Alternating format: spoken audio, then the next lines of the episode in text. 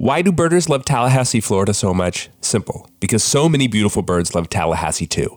Located on two migratory pathways, Florida's capital city is one of the top birding locations in the country.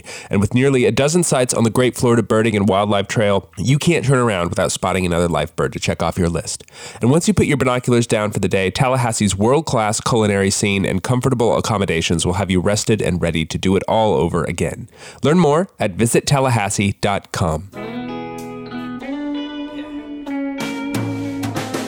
Hello and welcome to the American Birding Podcast from the American Birding Association. I am your host, Nate Swick.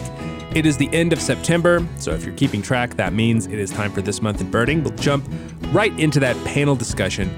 But first, I do want to, you know, offer a reminder if you enjoy chatting about bird identification. You can join my A B A colleague Greg Neese and me every other week on the A B A's social media feeds for What's This Bird Live. I don't know that I've ever really promoted it much here.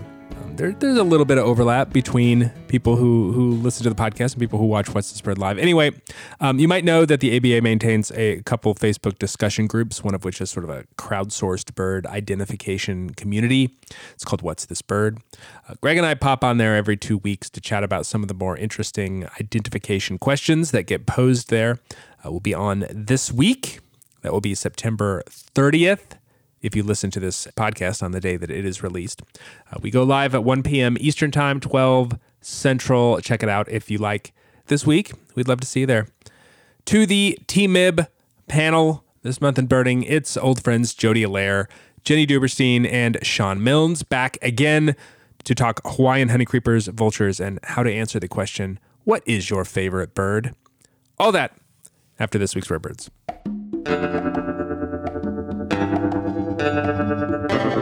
This is your Rare Bird Focus for the end of September twenty twenty-two. It has been an absolutely bonkers week in Western Alaska. I suggested last time that it might be in the wake of the remnants of Typhoon Mirbach, and that certainly came to pass. It's hard to keep track of everything that has been seen uh, there this week, but I'll try to hit some of the highlights. We'll start at Gamble on Saint Lawrence Island, where the A B A's first ever record of Icterine warbler was seen this week. This is a bird not on many radars for North America, as it is primarily an Eastern Europe breeder and it winters in sub-Saharan Africa. It is a somewhat regular and much enjoyed vagrant to the U K, where they are known as ickies. And this icky apparently went over the top of the globe, splat onto Saint Lawrence Island, where it was well photographed by local birder Rodney Unguluk. What a great bird. That was not all. On Shamaya Island in the Western Aleutians, the storm brought the A B A area's third red-backed shrike. Well, three and a half, if you count the mystery hybrid shrike from California many years ago, as well as the A B A's eighth record of the critically endangered yellow-breasted bunting, a bird whose population has fallen off a cliff in the last couple decades. So any modern record is, is absolutely huge. Saint Paul Island was also inundated with exceptional birds, including Middendorff's grasshopper warbler, and more notably, not one, but two Eurasian hoopoe, the third and fourth records for the A B A area. The last one was on a boat in the Chukchi Sea, so the last land record was in nineteen seventy-five. One of the birds was living, the other found dead, left by a local on top of an outdoor refrigerator, and now on its way to the bird collections in Fairbanks. And on the mainland, the first record of pintailed snipe away from Attu in the Bering Sea was photographed at Seward, suggesting that it's not just the islands that are seeing an incredible influx of rare birds this week. And that wasn't even the only storm to bring rare birds. On the other side of the continent, Hurricane Fiona made landfall in the Canadian Maritimes, leading to a number of noteworthy findings, including white-tailed tropic bird in Nova Scotia, among other southern terns and gulls. Those are the highlights of a very busy week, but for a full recounting, check out the A B A Rare Bird Alert on Fridays at a b a dot org slash r b a. You can also follow along with all the rare bird news in our A B A Rare Bird Alert group on Facebook. I can't believe it's the end of September already. Uh, one of the things that you realize doing a weekly podcast is that these weeks absolutely fly by. Uh, and here we are, almost October. Wild. Uh, anyway, to help me talk birds this month and to commiserate, of course, about the inexorable passage of time, if we want to get philosophical, uh, it's the September This Month in Birding panel. We've got some friends returning again. I just found out before we uh, we started recording, we realized that this combination, this four-person panel, has been in this uh, in this entity in this uh, before. uh, in August of twenty twenty. So it's it's it's a fun opportunity to have everybody back again and uh, talk some birds again. Clearly, we didn't get it all out uh, then. Um, I, I'm I'm thrilled to have you all back. Uh, I hope listeners are too. In reverse alphabetical order, uh, he is one of the hosts of Foul Mouths, currently in hiatus. No, no judgment there. Uh, it is it is our friend from Connecticut, Sean Milnes. Sean, it's great to have you back. It's great to be back. Been a while. Good it's to see been everybody. A minute. Yeah, for sure. Um, and she's a mentor to so many young birders, a conservationist with Sonoran Joint Venture, and an Arizona birder. It's Jenny Duberstein. Hi, Jenny. Hello. It's great to be back. Oh, and you sound fantastic on that brand new microphone that John sent over to you. Amazing. Thanks, John. Dulcet tones of Jenny Duberstein. And uh, one of our good friends from Birds Canada, the Director of Community Engagement. And by that, I mean an advocate for birding community and birding engagement from Alberta, Jody Allaire. Welcome back, Jody. Hey, great to be back. Good to see you all again. Yeah, and, and I assume that your Septembers have been appropriately birdy. Uh, mine certainly has. I'm interested in what you've seen, but I want I want to tweak it a little bit in a, a sort of self-serving way that will become more obvious here in a bit.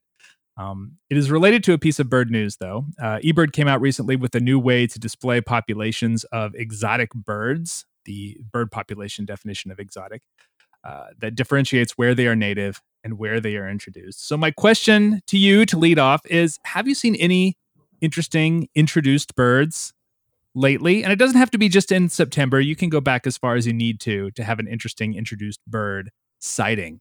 Uh, but I have some, and I'm saving it. I'll save it a little bit.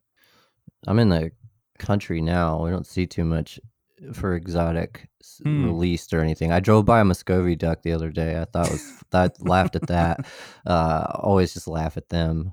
Uh, I think like well, birds. I mean, we have monk parakeets, and those are amazing to watch. Oh, and they've been cool. they get you know they get shooed off of their like uh, electric electric box nests and things like that, and so they've been they're not as like I guess concentrated as they once were in their old places. But man, they used to be so rad to watch them in their giant freaking communities. Uh, yeah, just like in yeah, in our parks nests. and yeah. yeah, massive in New Haven, Connecticut. There was like it was huge. These giant communities, and there was this one bald eagle that would roost on the top of the tree where they all would be, so that got real raucous at times and things like that. That was always super fun.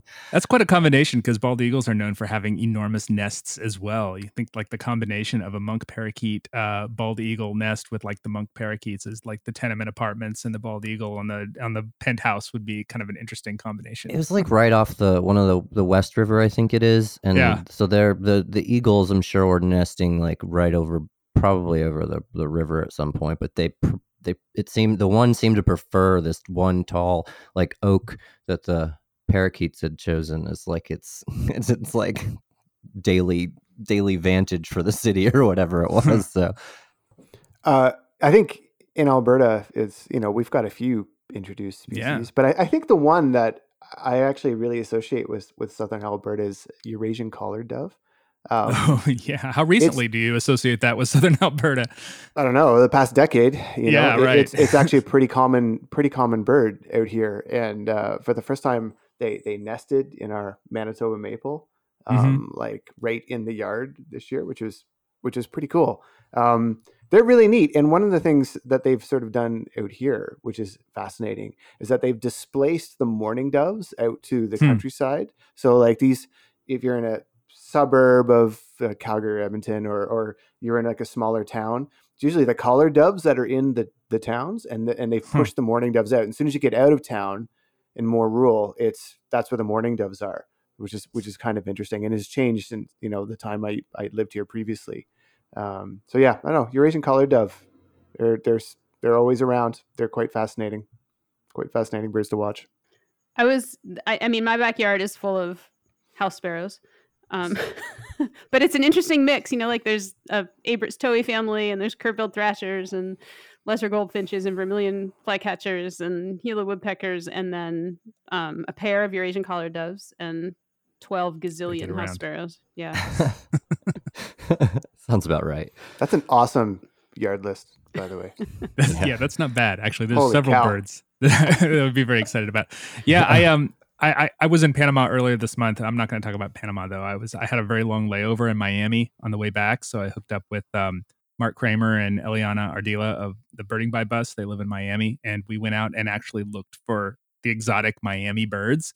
And so we spent like three or four hours driving around the suburbs of, you know, Southwest Miami uh, looking for them. And we ended up with like ten species. We counted ten species of introduced birds.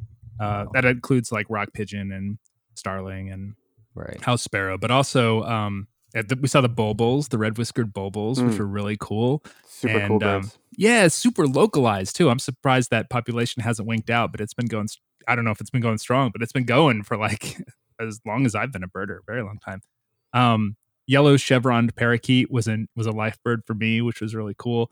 Um, at a golf at a golf course in Miami, so we rolled up with like our scopes and our binoculars and all this stuff, and walked down the golf paths with all these, you know, Miami golfers done up. Um, they're staring at us as we're walking by, and you know, you hear this scream that is unmistakably a parrot scream, and then you walk over and you stare up in the tree until you can find them, and they're really hard to find in those trees because they're the same shape and uh, color of the leaves.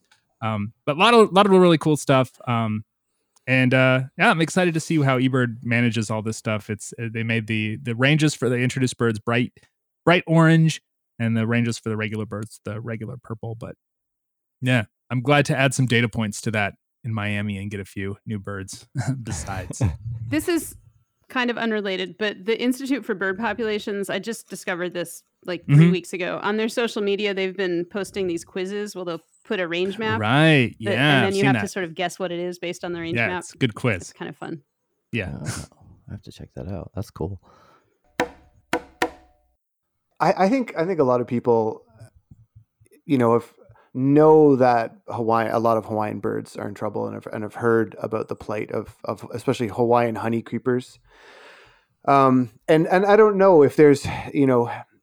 still a lack of awareness or or maybe even, you know, fatigue of the issue. But I really think it's it's one of the single biggest conservation issues that we're looking at in the world. And certainly, you know, from uh, from a perspective of losing unique and just amazing birds uh, that have evolved in Hawaii, it's it's a really, it is quite a catastrophe.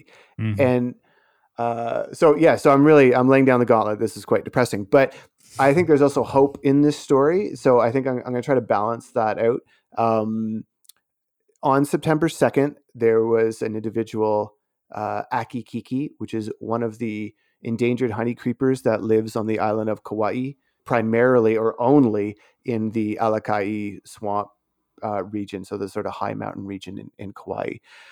Akikiki is part of a suite of birds on Kauai that are really in trouble and whose populations have declined dramatically because of avian malaria and the onset of mosquitoes into these higher elevation uh, forested mountains, which used to be a refuge for a lot of these birds. So in addition to Akikiki, there's the Akakee, um, there is the um, Anianiao, and, uh, and there's this thrush, the Puaiohi, all that live in this region and are and they're uh, quite rare to begin with, and now with avian malaria and mosquitoes now quite prevalent in these you know high forests, um, we're now at the point where it's it's really gone from. And I think I'll use the quote from um, uh, from Doctor Uh, Callie or Doctor Lisa Crampton of the Kauai Forest Bird Recovery Project.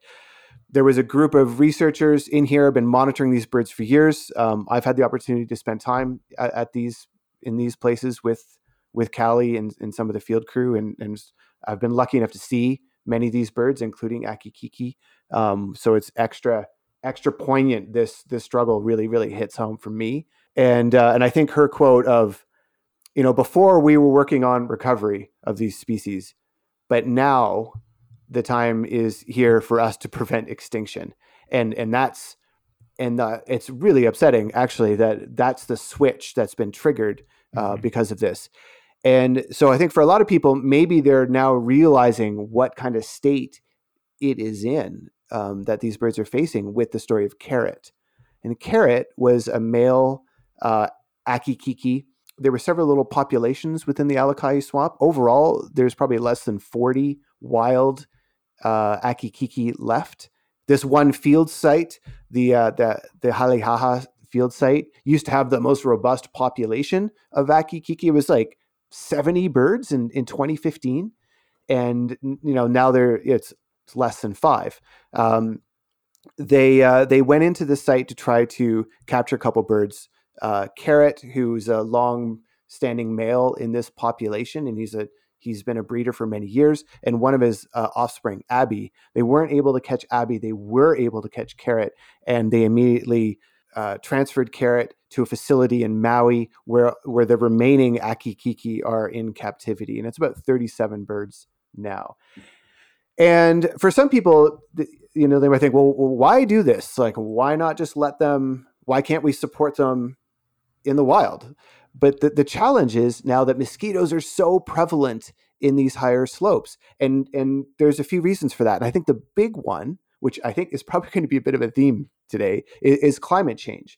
You know, climate change has made it warmer and warmer on these Hawaiian Islands, and that's pushed up the malaria line. So the, the line mm-hmm. on these forested slopes where mosquitoes can successfully breed. It's no longer too cold uh, or too damp or too remote in the, the Alakai swamp for mosquitoes. And this has really changed like rapidly in a few years. This hasn't necessarily been a slow, steady thing. It's been all of a sudden the switch was, was, was hit. And now we're at the point where it's actually just too dangerous. If we just leave these birds, if the Kauai Forest Bird Recovery Project and its various partners, and there's tons, American Bird Conservancy, U S Fish and Wildlife Service, Uh, the San Diego Zoo. There's tons of partners involved, and and I'm I won't be able to remember all of them. But if these uh, these birds are just left in this area, they're not going to survive. Um, they're just going to get wiped out. That's it, you know. So they're trying to remove these birds, put them in a captive facility, um, and then from there, there is actually a plan in place to introduce. And and I know Nate, like you've had Callie on the show before, mm-hmm. and she's talked about this. Um, but just for those who maybe are not familiar, the, the plan is to introduce mosquito birth control into the environment up there. And I should, for those who don't know, like mosquitoes are not a native uh, animal to, to Hawaii. Um, so these birds ha- have not adapted any kind of immunity to avian malaria what, whatsoever. Mosquitoes are not native. So much is not native in, in Hawaii. And so what they're going to do is they're going to use an actual naturally occurring bacteria called Wolbachia, and they're going to um, insert that bacteria into male mosquitoes. Now, male mosquitoes don't bite and don't carry disease, right? So, um, and they're they're going to release these male mosquitoes with the uh, malaria, uh, with the mosquito birth control, the Wolbachia birth control, into the environment.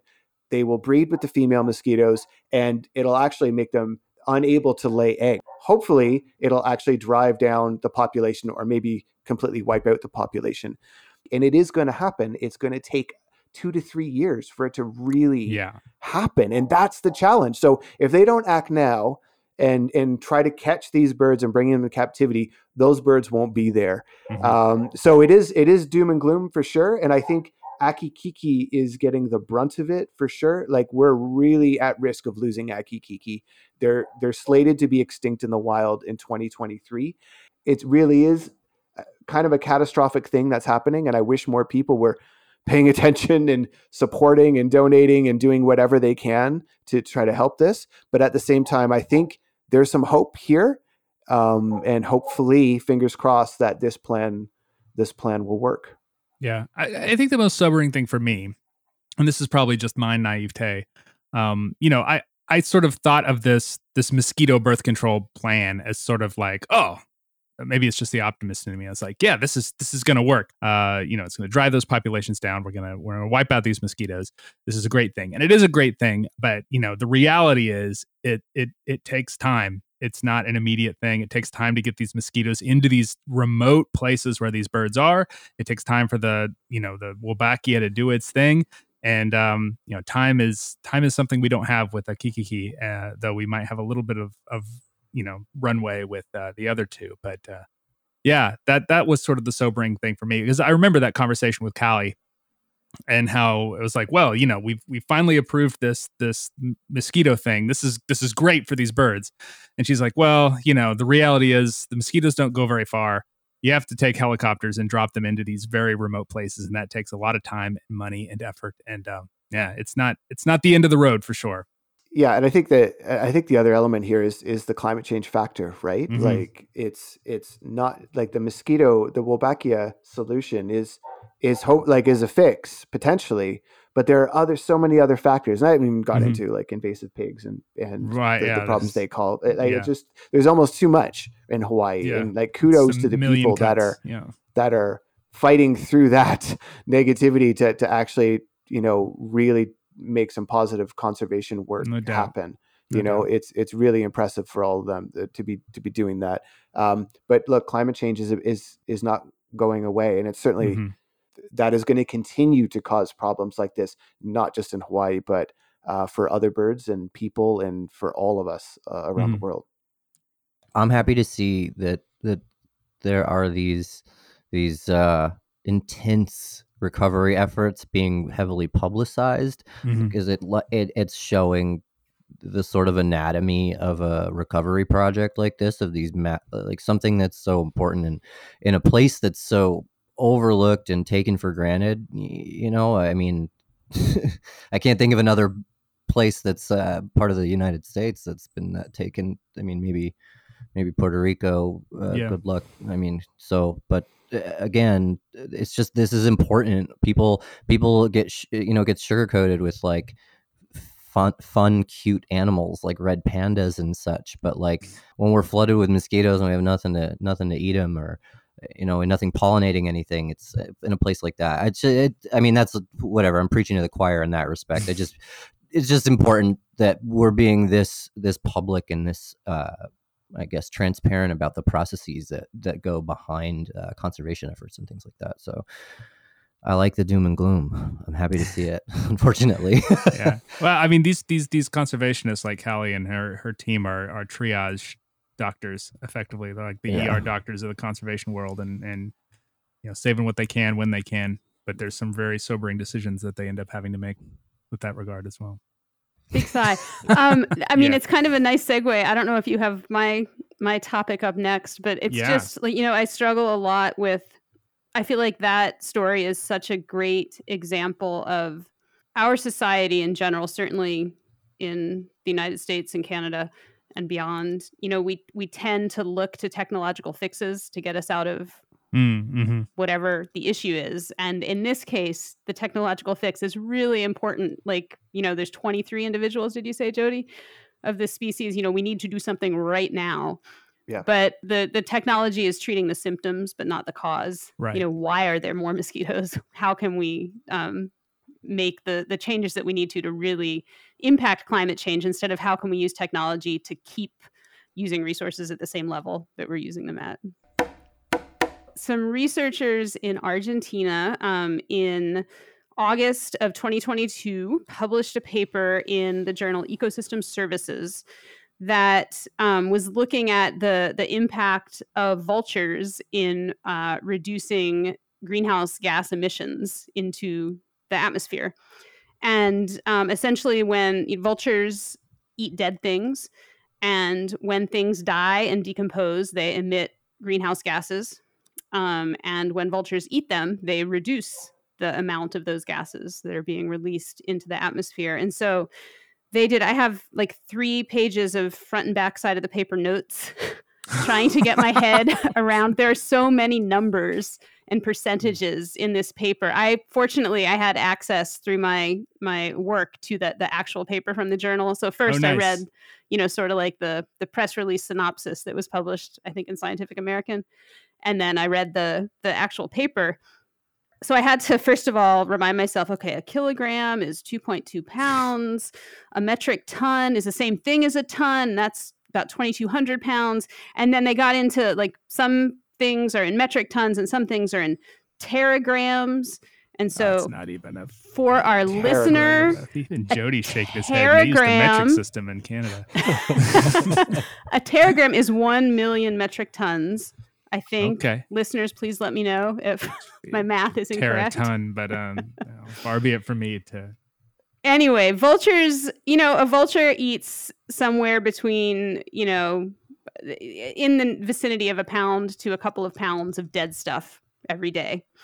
And if there's a global population, they looked, I think, at twenty-two different species of vultures around the world, estimating one hundred thirty-four to one hundred forty million individuals.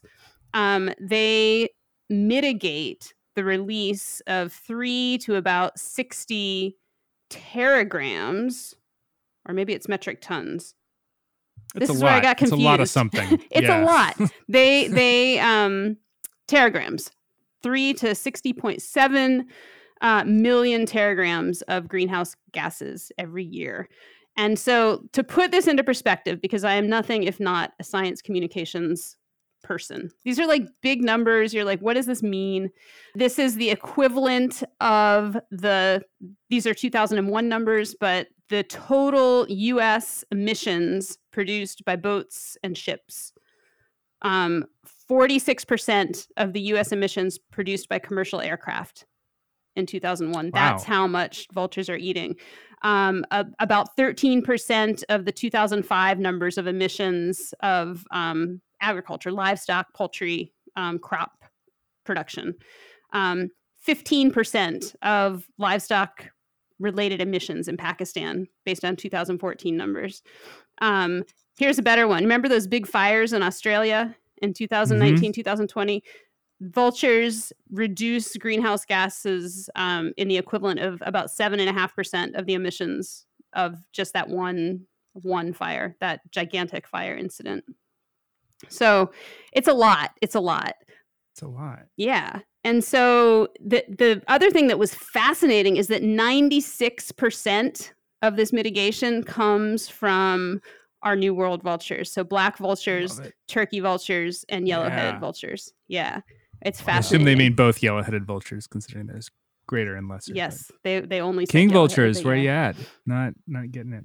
But I yeah. guess there's way more black turkey and yellow-headed vultures than there are any other vultures, so it makes sense. But ninety-six percent is a lot. Yeah. It's a ton, right? And I just had yeah. one of my coworkers, I really quickly was sending him messages, hey, go check the Partners in Flight Avian Conservation Assessment Database and tell me what is the population trend for black vulture and turkey vulture. And it's actually slightly increasing. I was going to say, if it's anything like they are around where I live, they are they're increasing. There are a lot of black vultures and turkey vultures. There are more black vultures than turkey vultures around here. Yeah, I think turkey vultures are actually increasing at a at a higher rate than, than black Fantastic. vultures. Fantastic. Yeah. Yeah. But the flip side of that is everything that's going on in India and Asia, um, mm-hmm. where vulture populations are or have declined, you know, in some cases, ninety-nine point nine percent. I jotted down one statistic, the white-rumped vulture in yeah. India, its population has decreased by almost one hundred percent um, between nineteen ninety-two and two thousand seven. Um, for a variety of reasons, you know, um, one of the things is this use of um, this drug that's used to, it's like a non-steroid anti-inflammatory for cattle. Mm-hmm. Um, and it causes renal failure in vultures. And so if an animal dies and then the vultures feed on the carcass, then the vultures died.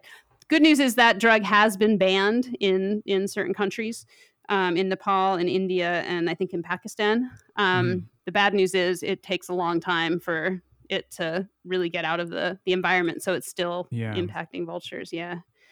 Um, but so the big take home message, vultures have a big impact. Like vultures in and of themselves, they are not going to be the solution to the reduction in greenhouse gases that we need to see. We need to, let's see, I wrote this down.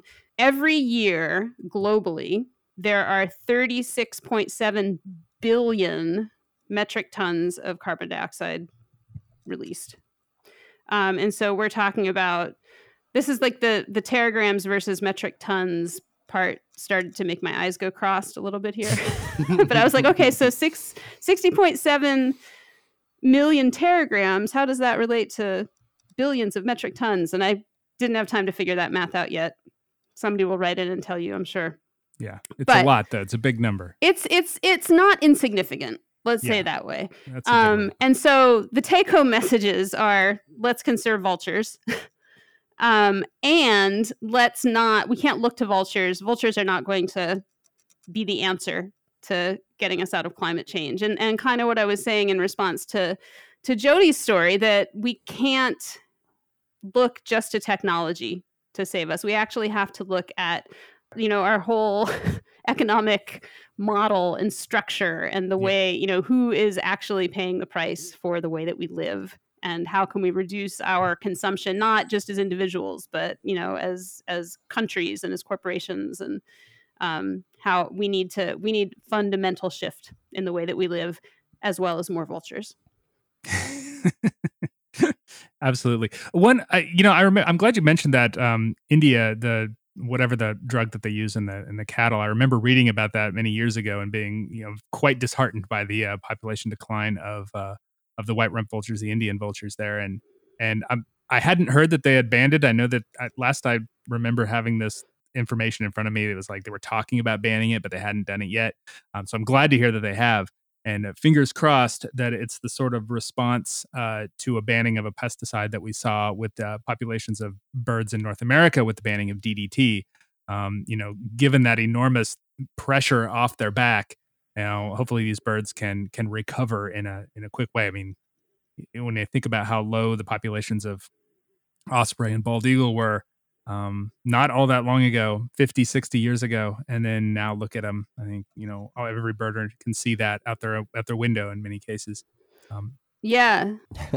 the, the drug, just for anybody who's interested, it's called diclofenac. That's right. Doc, yeah. It's, I, I was reading about it just a little bit. Um, I went down a real wormhole. I was like, oh, I need to Google that. I need to Google that. Um, but yeah, it said India, Pakistan, and, uh, Nepal had all banned it. Um, I think in two thousand seven, like it's been a while um, since okay. it was banned. But, you know, other things like there's hunting. Some of these species yeah. have pieces and parts that are um, culturally important or or used in, in black market trade. There is much in the way that raptors deal with this. You know, there's a lot of um, misinformation and thoughts mm-hmm. about the impact, like they're going to carry off small children or they're killing our animals, things like that. And so there's just hunting, not for any particular purpose other than to make fewer of them. Yeah, and I know that's an issue in, in sub-Saharan Africa where, um, you know, poachers will actively kill vultures because they frequently, you know, they'll lead law enforcement to the poacher's kill. And so that's a huge, that's a problem that, you know, banning a drug is not going to solve. That's a bigger, frequently an economic uh, problem because there are certain incentives to doing that sort of thing that you gotta you gotta deal with. But um, you know, I, I am excited that vultures are play such a big role. Um, another reason to love vultures for sure. I, I don't think vultures get enough love. I think vultures no, I are amazing. You know, I like we have um, usually a good roost here in along the river. You get about thirty or forty turkey vultures, which is probably the highest. You know, proportion of the Alberta population is like right here uh, because they're really expanding.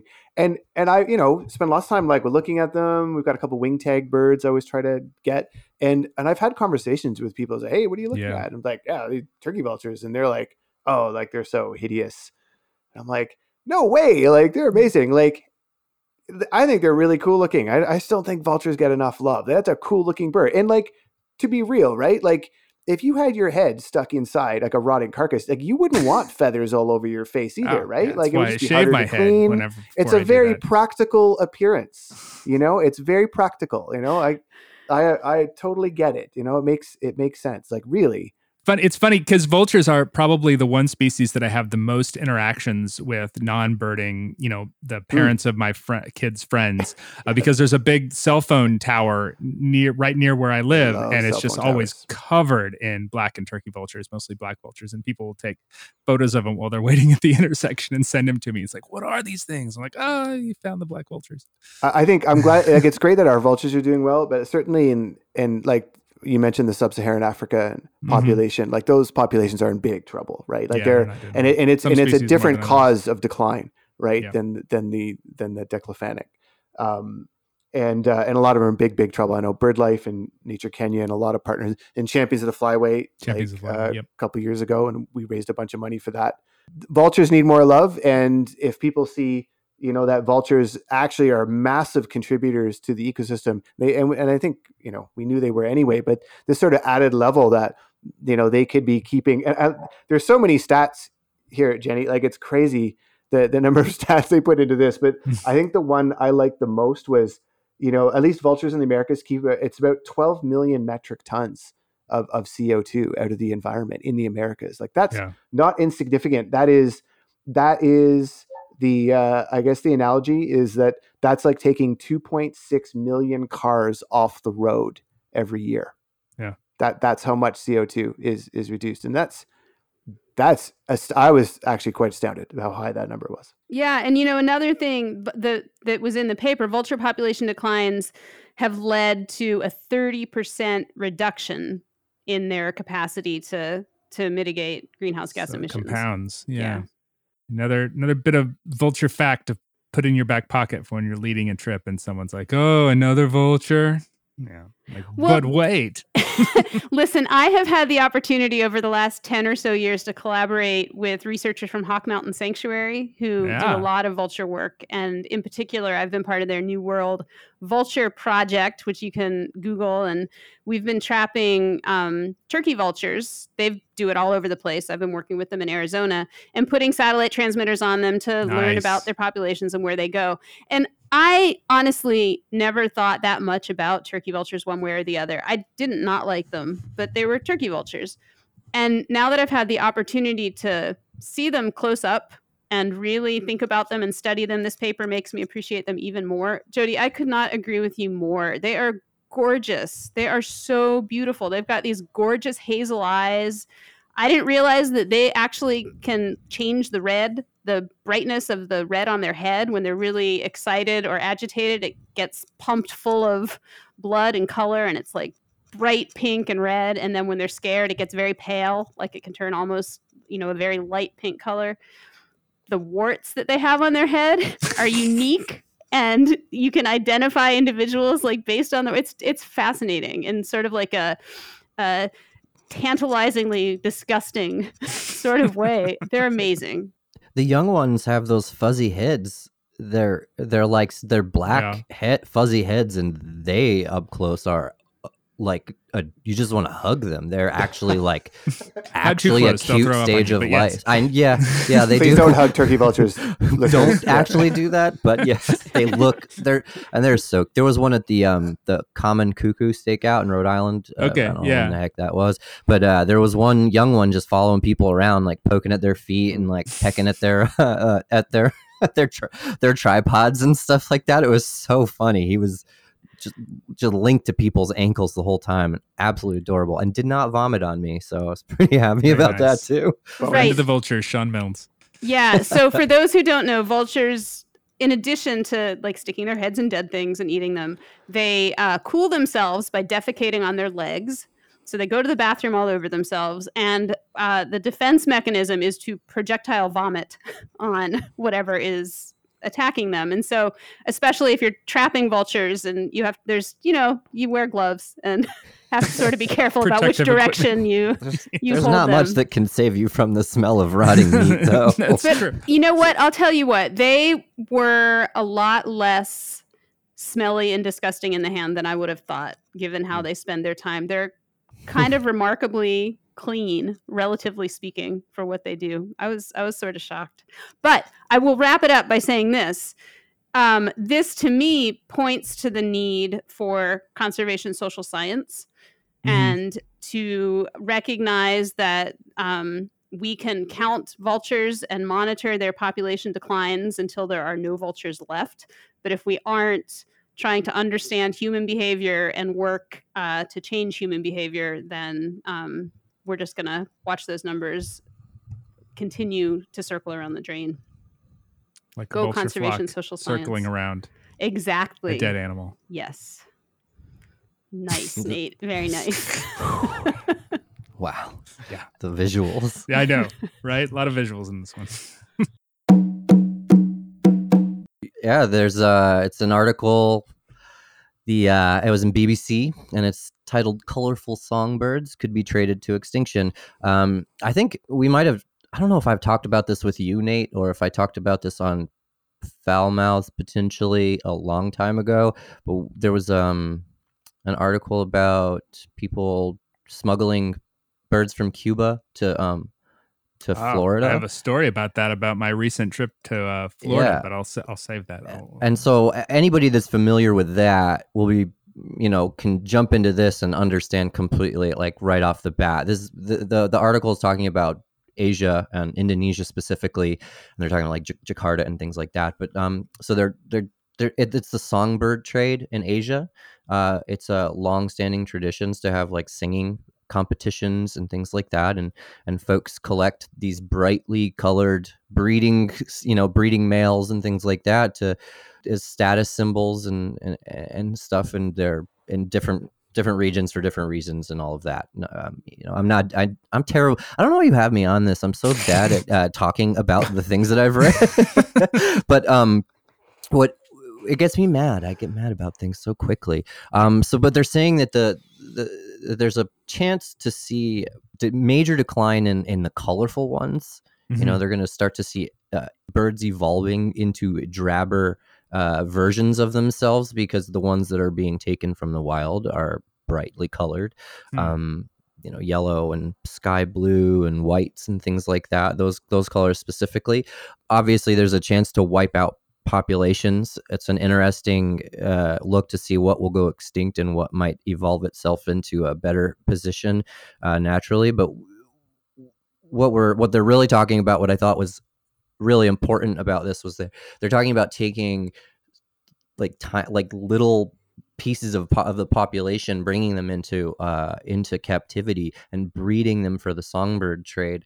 You know, they can isolate certain traits in breeding and things like that to to create these ultra pet shop versions of of the ones that are are being pulled from the wild. You're going to save these like the they're at their natural state. And for me, this what struck what really struck home, and I'm really why it ties in for me from Jenny, what Jenny said. Uh, you know, we're talking about tradition that we as Westerners are writing about. You know, we, us in the U S and in England are, are writing about these traditions from a place that we really don't know too much about, and and if we do, we're just there to exploit them for for coffee or or you know a warm tropical vacation or something like that, or even for ecotourism.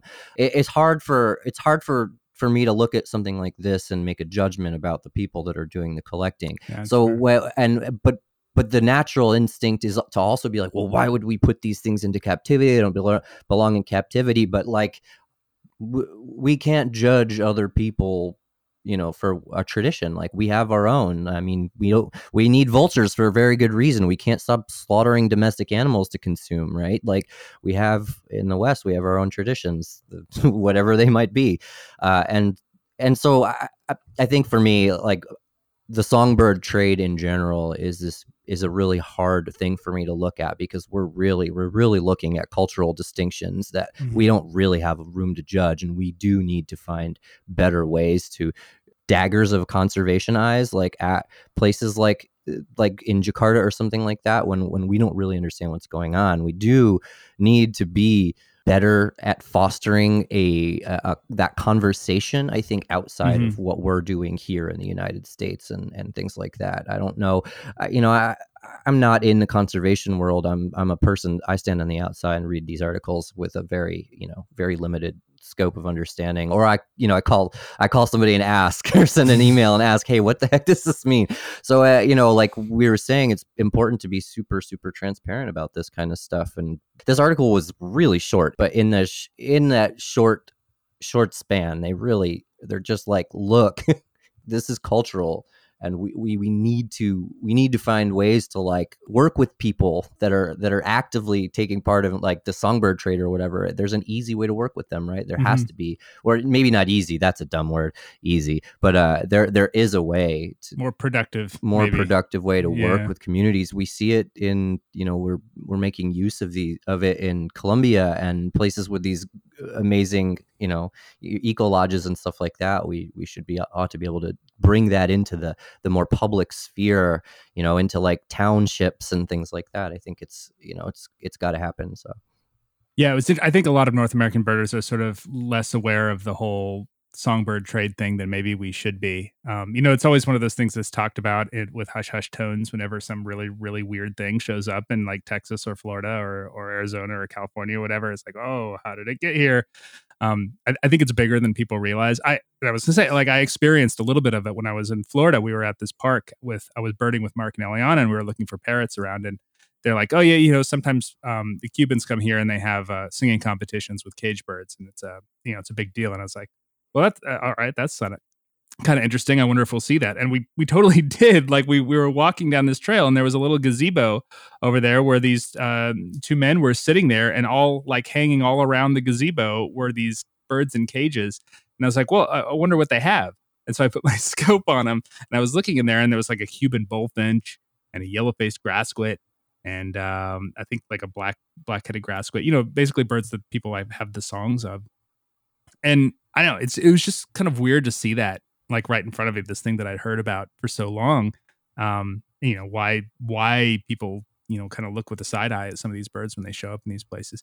Um, I don't know what the solution is. I, I really don't. I don't really don't know. It's um, as you say, Sean, it's a it's a cultural thing, and those sorts of things are really hard to fight. I mean, just look at the bird trapping around the Mediterranean. It's that's a hard that's a similar sort of thing. I think part of it is is we're quick to rush to judgment from our positions yeah. of privilege, right? It's really no easy joke. to look and say, that's bad. You need to stop doing that. Right. And it's a lot harder to understand why why people are doing the things that they do, and to recognize, mm-hmm. you know, we we use terms like ecosystem services, and we have academic journals named ecosystem services. And yeah. we don't spend as much time thinking about things like cultural significance and religious significance. And, and it's harder to, you can't put a dollar value on that in the way that no. you can, you know, measure the metric tons of carbon that are not released because of vultures. And so that makes it challenging. But I think, I think we are quick to re- rush to judgment. I think to bring it back to, I think what I was commenting on for Jody's story, I think we need to recognize the role of capitalism mm-hmm. um, and the global market in, um, in the black market in driving sort of the financial incentives um, and exactly. the lack of financial opportunities. And to bring it back to climate change, the communities that are impacted the heaviest by the the actions of the communities who are impacted the least. And, you know, the things that you have to do to be able to eat and survive and live. Yeah, we, we need to open our eyes.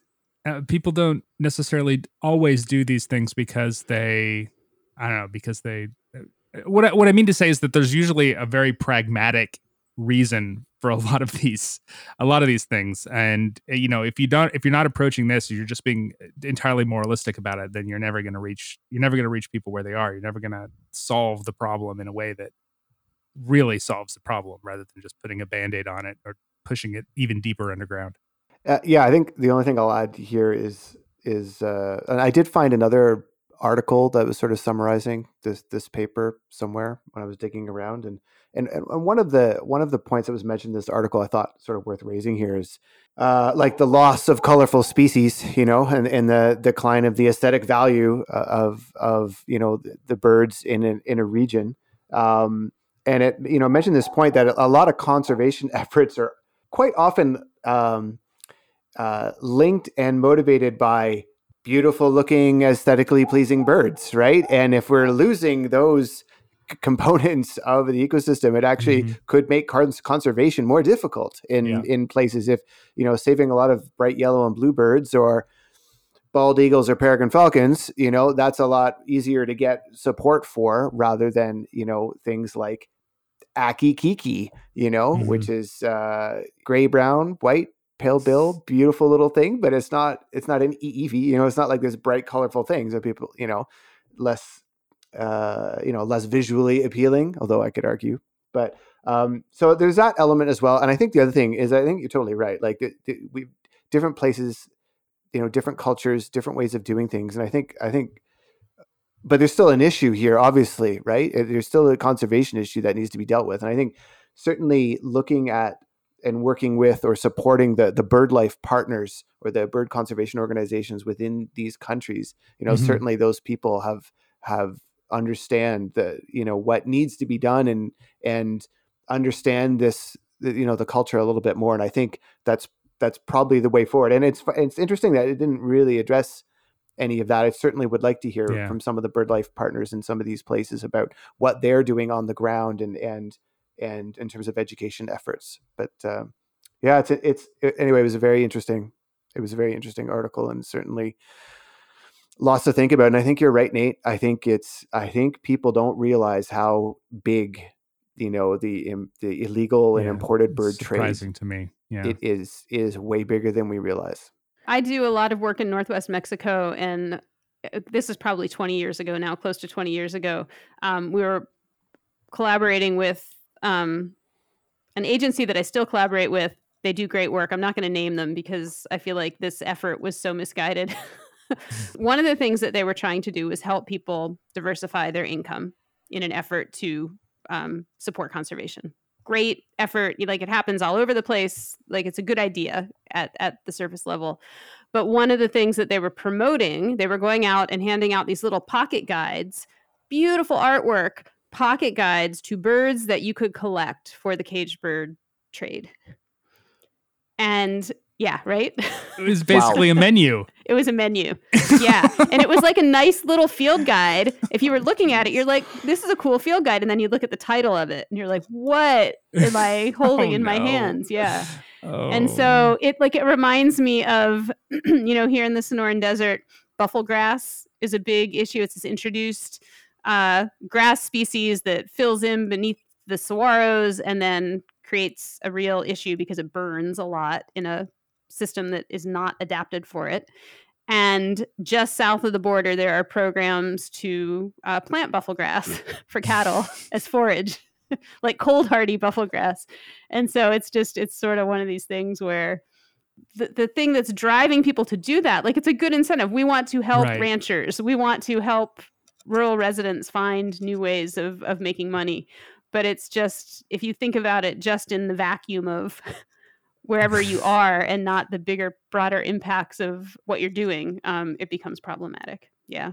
Let's move on to the question of the month while we're still here. This is not a, a, a article specific. It is not a um, season specific. It's kind of a general birding question that I wanted to pose to you three, since you've been in the birding community for a long time. Um, I don't know about you, but I get this question all the time, especially from non-birders who uh, are well-intentioned when they find out that I'm a birder or I work in the birding industry. They'll say, oh, well, you're, you're a bird watcher. What's your favorite bird? And um, I don't know about you. I, I never know exactly how to answer that because, uh, you know, people say it's like choosing your favorite child or or whatever, but it's a really hard question. It depends on time to time uh, on the on the situation, I suppose. But what do you say when someone asks you, what is your favorite bird?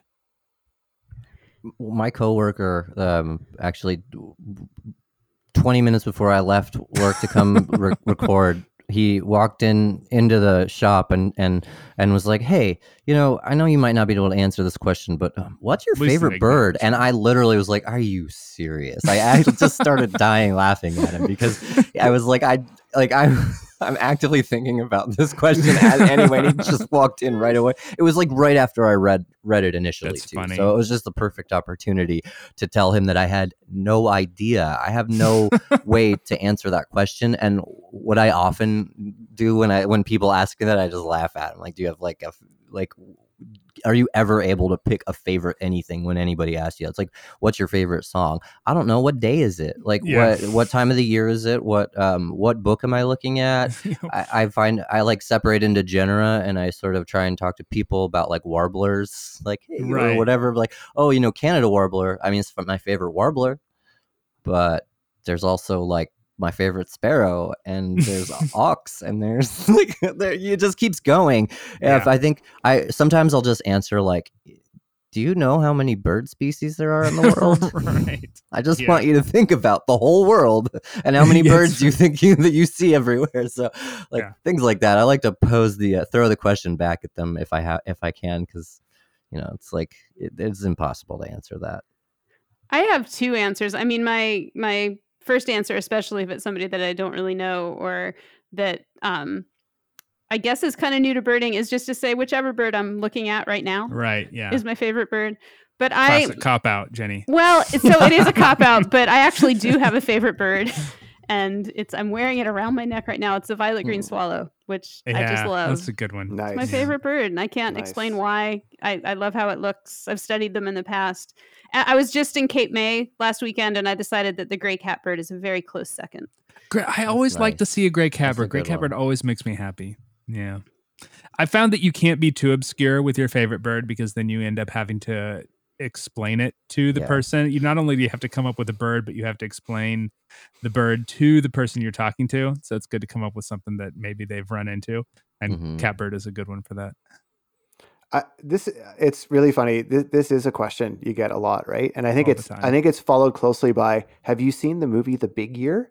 Um, yes. Well, that's that's a much easier question than mine. Like, much yeah. easier. Yes, I have. um, uh, a lot, actually. Yeah. um, so favorite bird is tough, right? I think it's yeah. tough for everyone. And I don't know too many birders, at least in my like circle of friends that are birders, that, that can say, yeah, it's this one bird.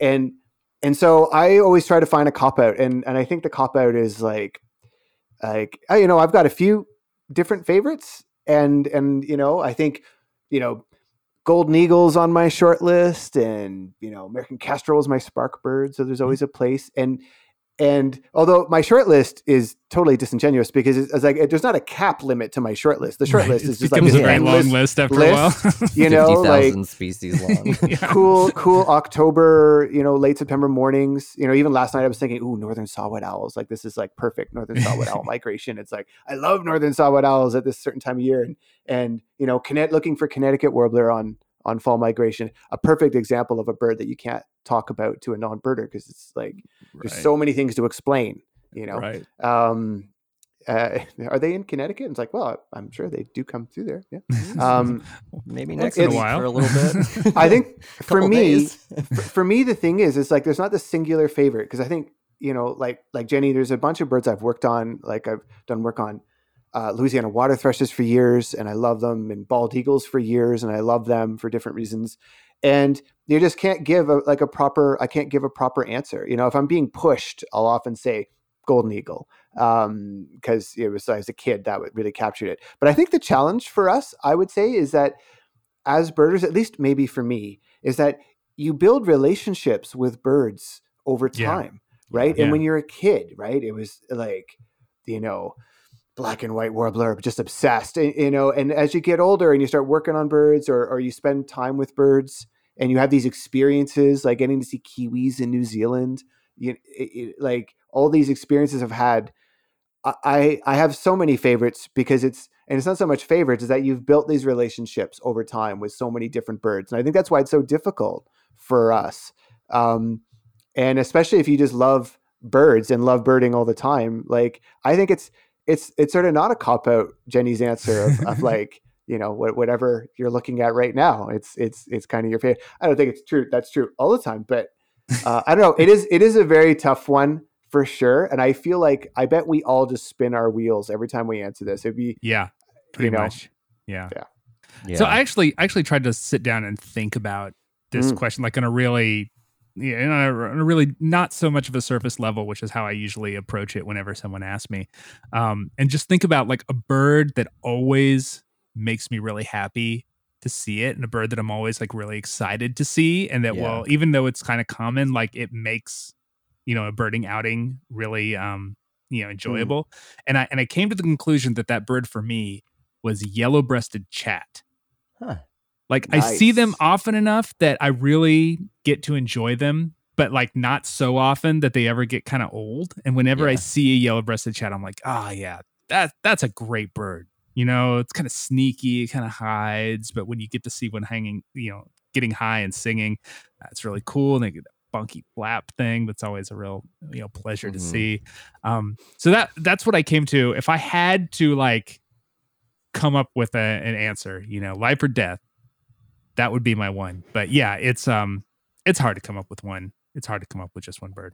That's I why ran I asked that it for same, you. I did that same thing, Nate, uh, recently. Like mm-hmm. I, I don't. I've, somebody asked me, you know, uh, probably last week. But I've been. I did run that. Like I've. Do, I did run that like same thing, and it, yeah. for me, it it turns out it's like Eastern Phoebe. It's the bird yeah, yeah. that makes me the happiest when I see them. Mm. The, the tail bobs, and I'm just instantly like a little bit relieved that that they're there for that moment, you know. And yeah. it's the one I point out to people the most often too. That's a good point. Yeah, a, that's a good one. Right. Yeah. It sneaks up. It snuck up on me recently that I was like, I really love Eastern Phoebes a lot, like way more than I ever would have given any like g- given into. So yeah, it's funny.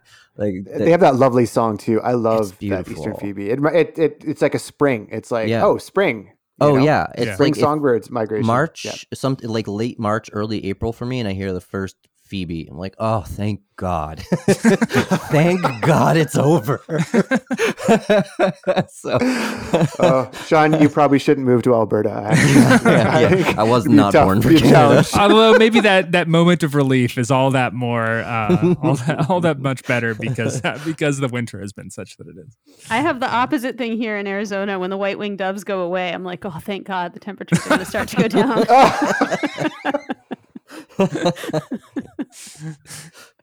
Yeah, there's something to be said for like the everyone everyone marks their first of year, first of season, whatever, but no one ever, it's hard to to know the last of season, last of year.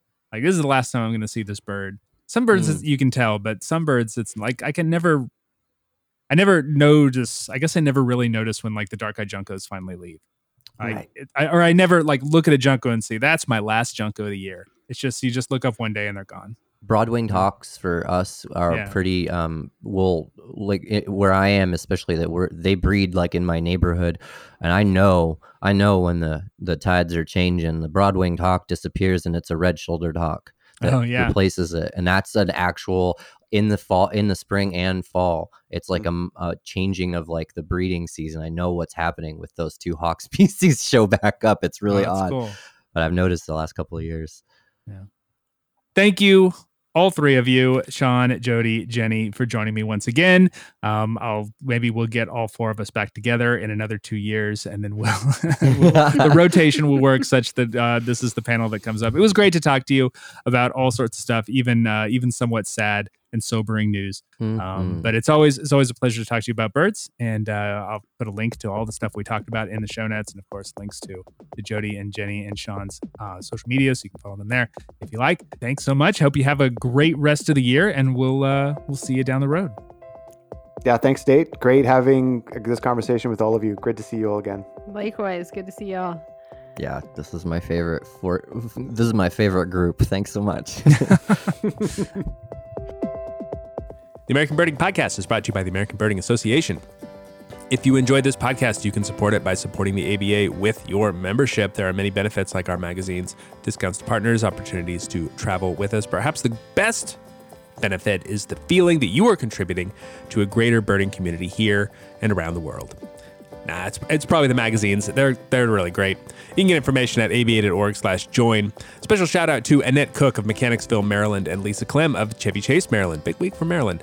Both of whom joined the A B A and noted the podcast as their reason for doing so. Thank you so much, Annette and Lisa. Welcome to the A B A. Executive Director of the A B A and Executive Producer of the podcast is Nikki Belmonte, who holds out hope that at least the tallest mountains will find themselves free of mosquito-borne diseases, in particular the Himalayas. Technical production is by John Lowry, who hopes that the effort to release genetically altered mosquitoes is successful and not a vain attempt to fight an imagined problem, you know, a mosquijote. Additional help with social media comes from George Munoz, who's disappointed to hear that condors, our largest vultures, barely had the impact on carbon emissions that the more common black and turkey vultures did. One might even say that they're doing the condor minimum. You can find us online at a b a dot org and on social media most everywhere as American Birding Association. On Twitter, we are at A B A. It's awfully appropriate the turkey vultures offset as much carbon as commercial airlines because, unlike the latter, they don't charge extra for carrion. Questions, comments can come to podcast at a b a dot org. I'm Nate Swick. Thanks for listening. Stay healthy, everybody. We'll catch you next week.